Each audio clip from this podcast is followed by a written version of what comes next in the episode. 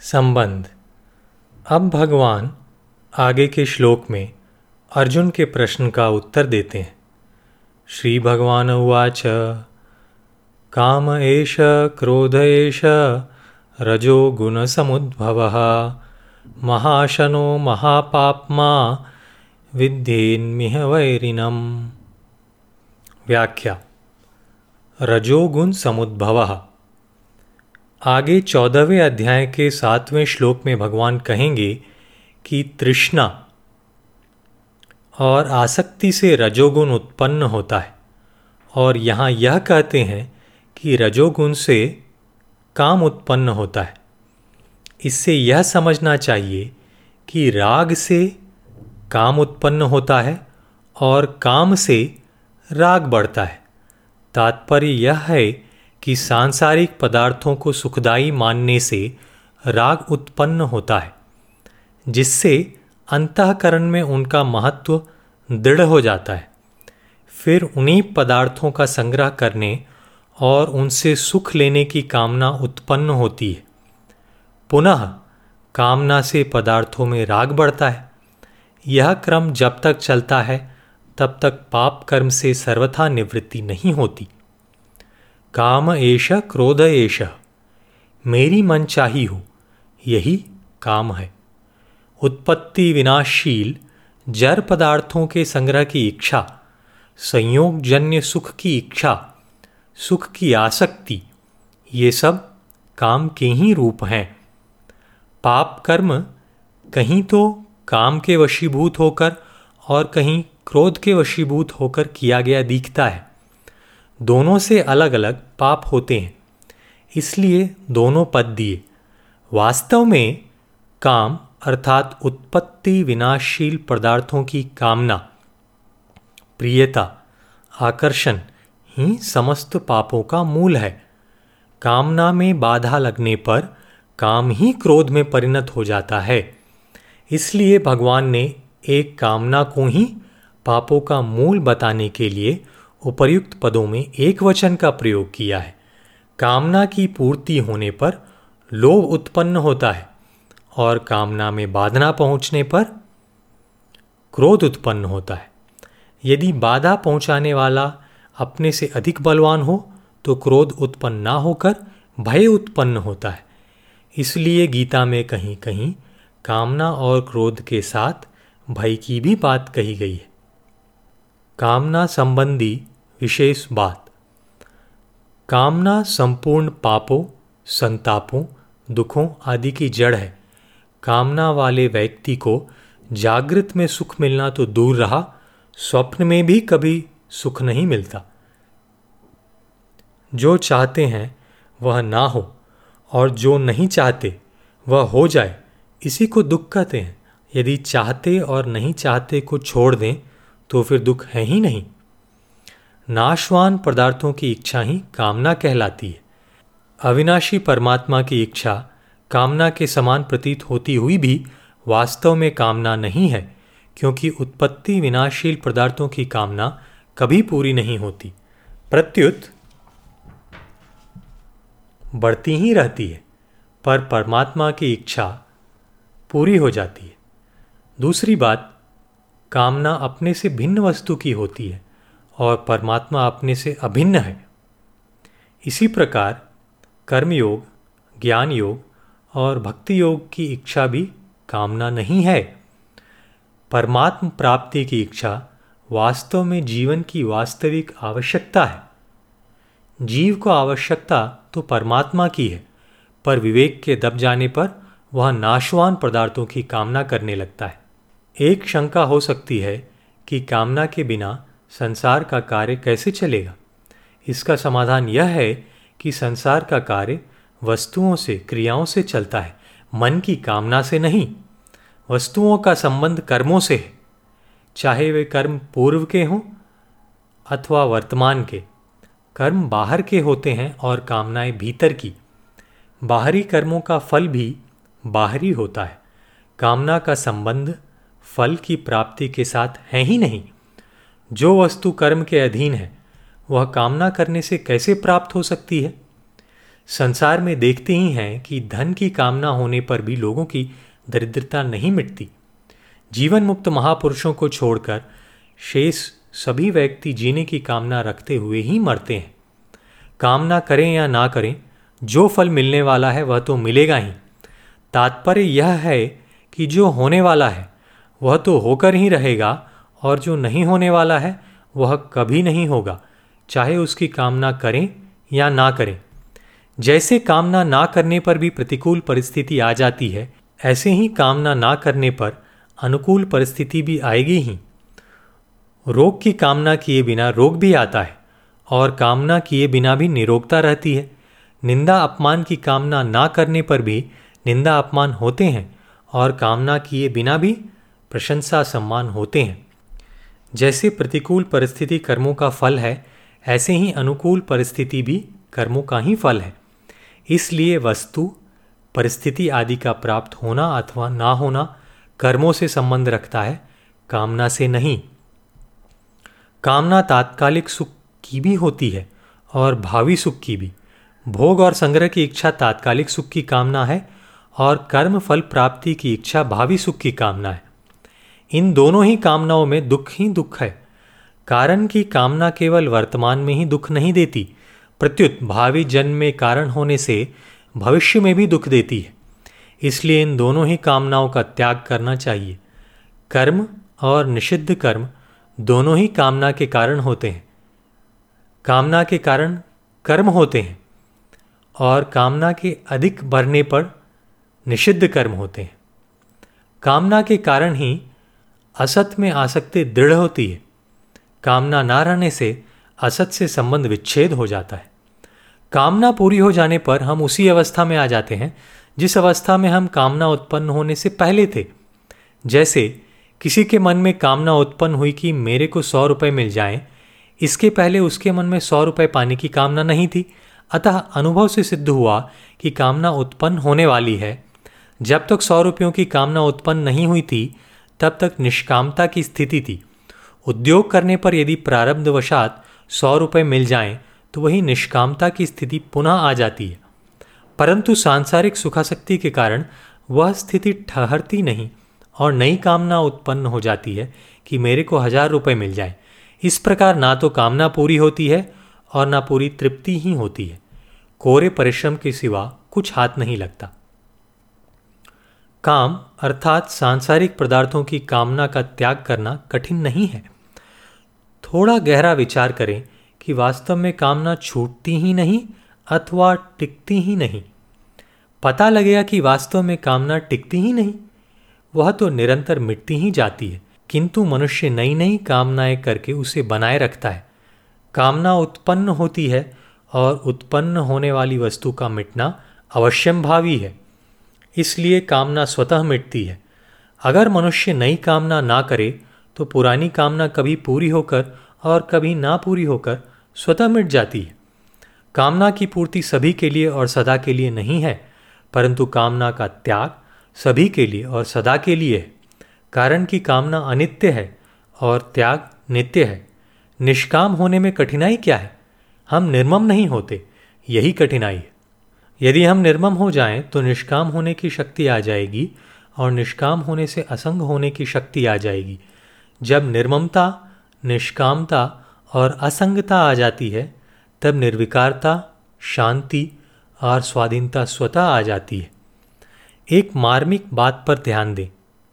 हम कामनाओं का त्याग करना बड़ा कठिन मानते हैं, परंतु विचार करें कि यदि कामनाओं का त्याग करना कठिन है तो क्या कामनाओं की पूर्ति करना सुगम है? सब कामनाओं की पूर्ति संसार में आज तक किसी की नहीं हुई। हमारी तो बात ही क्या? भगवान के पिता, दशरथ जी की भी कामना पूरी नहीं हुई। अतः कामनाओं की पूर्ति होना असंभव है, पर कामनाओं का त्याग करना असंभव नहीं है। यदि हम ऐसा मानते हैं कि कामनाओं का त्याग करना कठिन है तो कठिन बात भी असंभव बात की अपेक्षा सुगम ही पड़ती है। क्योंकि कामनाओं का त्याग तो हो सकता है, पर कामनाओं की पूर्ति हो ही नहीं सकती। इसलिए कामनाओं की पूर्ति की अपेक्षा कामनाओं का त्याग करना ही सुगम है। गलती यही होती है कि जो कार्य कर नहीं सकते, उसके लिए उद्योग करते हैं और जो कार्य कर सकते हैं, उसे करते ही नहीं।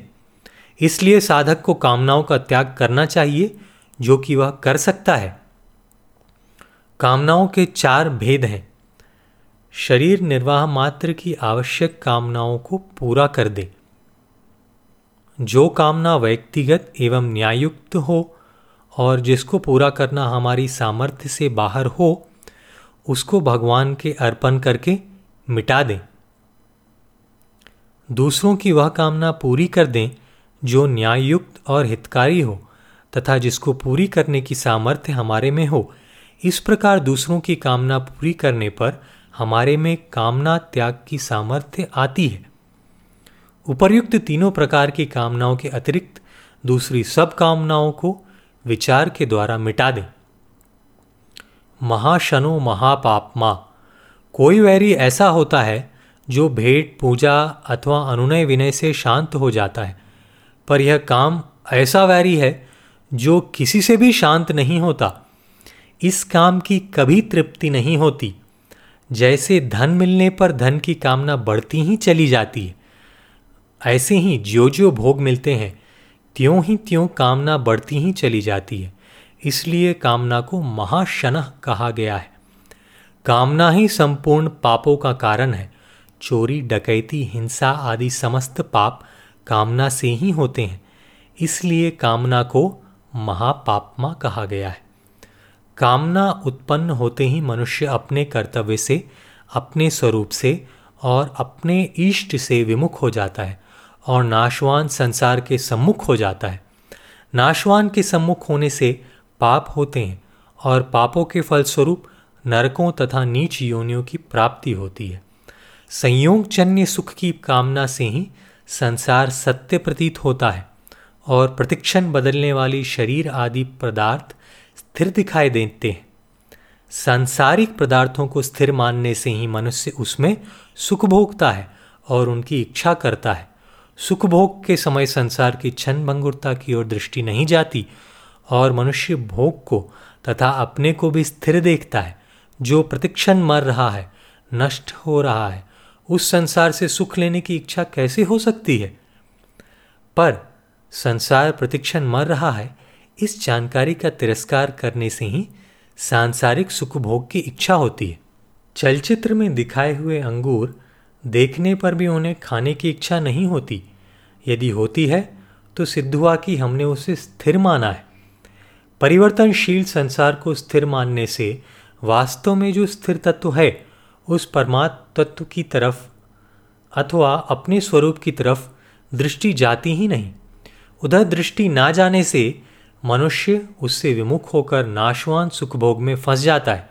इससे सिद्ध होता है कि वास्तविक तत्व से विमुख हुए बिना कोई संसारिक भोग भोगा ही नहीं जा सकता और रागपूर्वक संसारिक भोग भोगने से मनुष्य परमात्मा से विमुख हो ही जाता है। भोग बुद्धि से संसारिक भोग भोगने वाला मनुष्य हिंसा रूप पाप से बच ही नहीं सकता। वह अपनी भी पतन करता है और दूसरों की भी। जैसे कोई मनुष्य धन का संग्रह करके उससे भोगों को भोगता है तो उसे देखकर निर्धनों के हृदय में धन और भोगों के अभाव का विशेष दुख होता है। वह उनकी हिंसा हुई। भोगों को भोग कर वह स्वयं अपनी भी पतन करता है, क्योंकि स्वयं परमात्मा का चेतन अंश होते हुए भी जड़ को महत्व देने से वह वस्तुतः जड़ का दास हो जाता है, जिससे उसका पतन हो जाता है। संसार के सब भोग पदार्थ सीमित होते हैं। अतः मनुष्य जितना भोग भोगता है, उतना भोग दूसरों के हिस्से से ही आता है। हाँ शरीर निर्वाह मात्र के लिए पदार्थों को स्वीकार करने से मनुष्य को पाप नहीं लगता। शरीर निर्वाह में शास्त्रों में केवल अपने लिए भोग भोगने का निषेध है। अपने माता पिता गुरु, बालक, स्त्री विद आदि को शरीर निर्वाह के पदार्थ पहले देकर फिर स्वयं लेने चाहिए। भोग बुद्धि से भोगने वाला पुरुष अपना तो पतन करता है, भोग्य वस्तुओं का दुरुपयोग करके उनका नाश करता है और अभावग्रस्त पुरुषों की हिंसा करता है। परंतु जीवन मुक्त महापुरुष के विषय में यह बात लागू नहीं होती। उसके द्वारा हिंसारूप पाप नहीं होता, क्योंकि उसमें भोग बुद्धि नहीं होती और उसके द्वारा निष्काम भाव से निर्वाह मात्र के लिए शास्त्र विहित क्रियाएँ होती हैं। उस महापुरुष के उपयोग में आने वाली वस्तुओं का विकास होता है, नाश नहीं, अर्थात उसके पास आने पर वस्तुओं का सदुपयोग होता है, जिससे वे सार्थक हो जाती हैं। जब तक संसार में उस महापुरुष का कहलाने वाला शरीर रहता है, तब तक उसके द्वारा स्वतः स्वाभाविक प्राणियों का उपकार होता रहता है। शरीर निर्वाह मात्र की आवश्यकता महाशन और महापापमान नहीं है। कारण कि शरीर निर्वाह मात्र की आवश्यकता कामना नहीं है। आवश्यकता की पूर्ति होती है। जैसे भूख लगी और भोजन करने से तृप्ति हो गई, परंतु कामना की वृद्धि होती है। विद्येन मिह वैरिण्यम। यद्यपि वास्तव में संसारिक, यद्यपि वास्तव में सांसारिक पदार्थों की कामना का त्याग होने पर ही सुख शांति का अनुभव होता है। तथापि, मनुष्य अज्ञानवश पदार्थों से सुख का होना मान लेता है। इस प्रकार मनुष्य ने पदार्थों की कामना को सुख का कारण मानकर उसे अपना मित्र और हितैषी मान रखा है। इस मान्यता के कारण कामना कभी मिटती नहीं। इसलिए भगवान यहाँ कहते हैं कि इस कामना को अपना मित्र नहीं, प्रत्युत वैरी जानो। कामना मनुष्य की वैरी इसलिए है कि यह मनुष्य के विवेक को ढककर उसे पापों में प्रवृत्त कर देती है। संसार के संपूर्ण पापों, दुखों, नरकों आदि के मूल में एक कामना ही है। इस लोक और परलोक में जहाँ कहीं कोई दुख पा रहा है, उसमें असत की कामना ही कारण है। कामना से सब प्रकार के दुख होते हैं और सुख कोई सा भी नहीं होता। विशेष बात। काम को नष्ट करने का मुख्य और सरल उपाय है दूसरों की सेवा करना, उन्हें सुख पहुंचाना। अन्य शरीरधारी तो दूसरे हैं ही। अपने कहलाने वाले शरीर, इंद्रिया, मन, बुद्धि और प्राण भी दूसरे ही हैं। अतः इनका निर्वाह भी सेवा बुद्धि से करना है, भोग बुद्धि से नहीं। इनसे सुख नहीं लेना है। कर्मयोग में स्थूल शरीर से होने वाली क्रिया, सूक्ष्म शरीर से होने वाला चिंतन और कारण शरीर से होने वाला स्थिरता तीनों ही अपने लिए नहीं है। प्रत्युत, संसार के लिए। कारण की स्थूल शरीर की स्थूल संसार के साथ, सूक्ष्म शरीर की सूक्ष्म संसार के साथ और कारण शरीर की कारण संसार के साथ एकता है। अतः शरीर, पदार्थ और क्रिया से दूसरों की सेवा करना तो उचित है, पर अपने में सेवकपन का अभिमान करना अनुचित है। सूक्ष्म शरीर से परहित चिंतन करना तो उचित है, पर उससे सुख लेना अनुचित है। कारण शरीर से स्थिर होना तो उचित है, पर स्थिरता का सुख लेना अनुचित है। इस प्रकार सुख ना लेने से फल की आसक्ति मिट जाती है। फल की आसक्ति मिटने पर कर्म की आसक्ति सुगमता पूर्वक मिट जाती है। मेरा आदेश चले, अमुक व्यक्ति मेरी आज्ञा में चले, अमुक वस्तु मेरे काम आ जाए, मेरी बात रह जाए, यह सब कामना के ही स्वरूप हैं।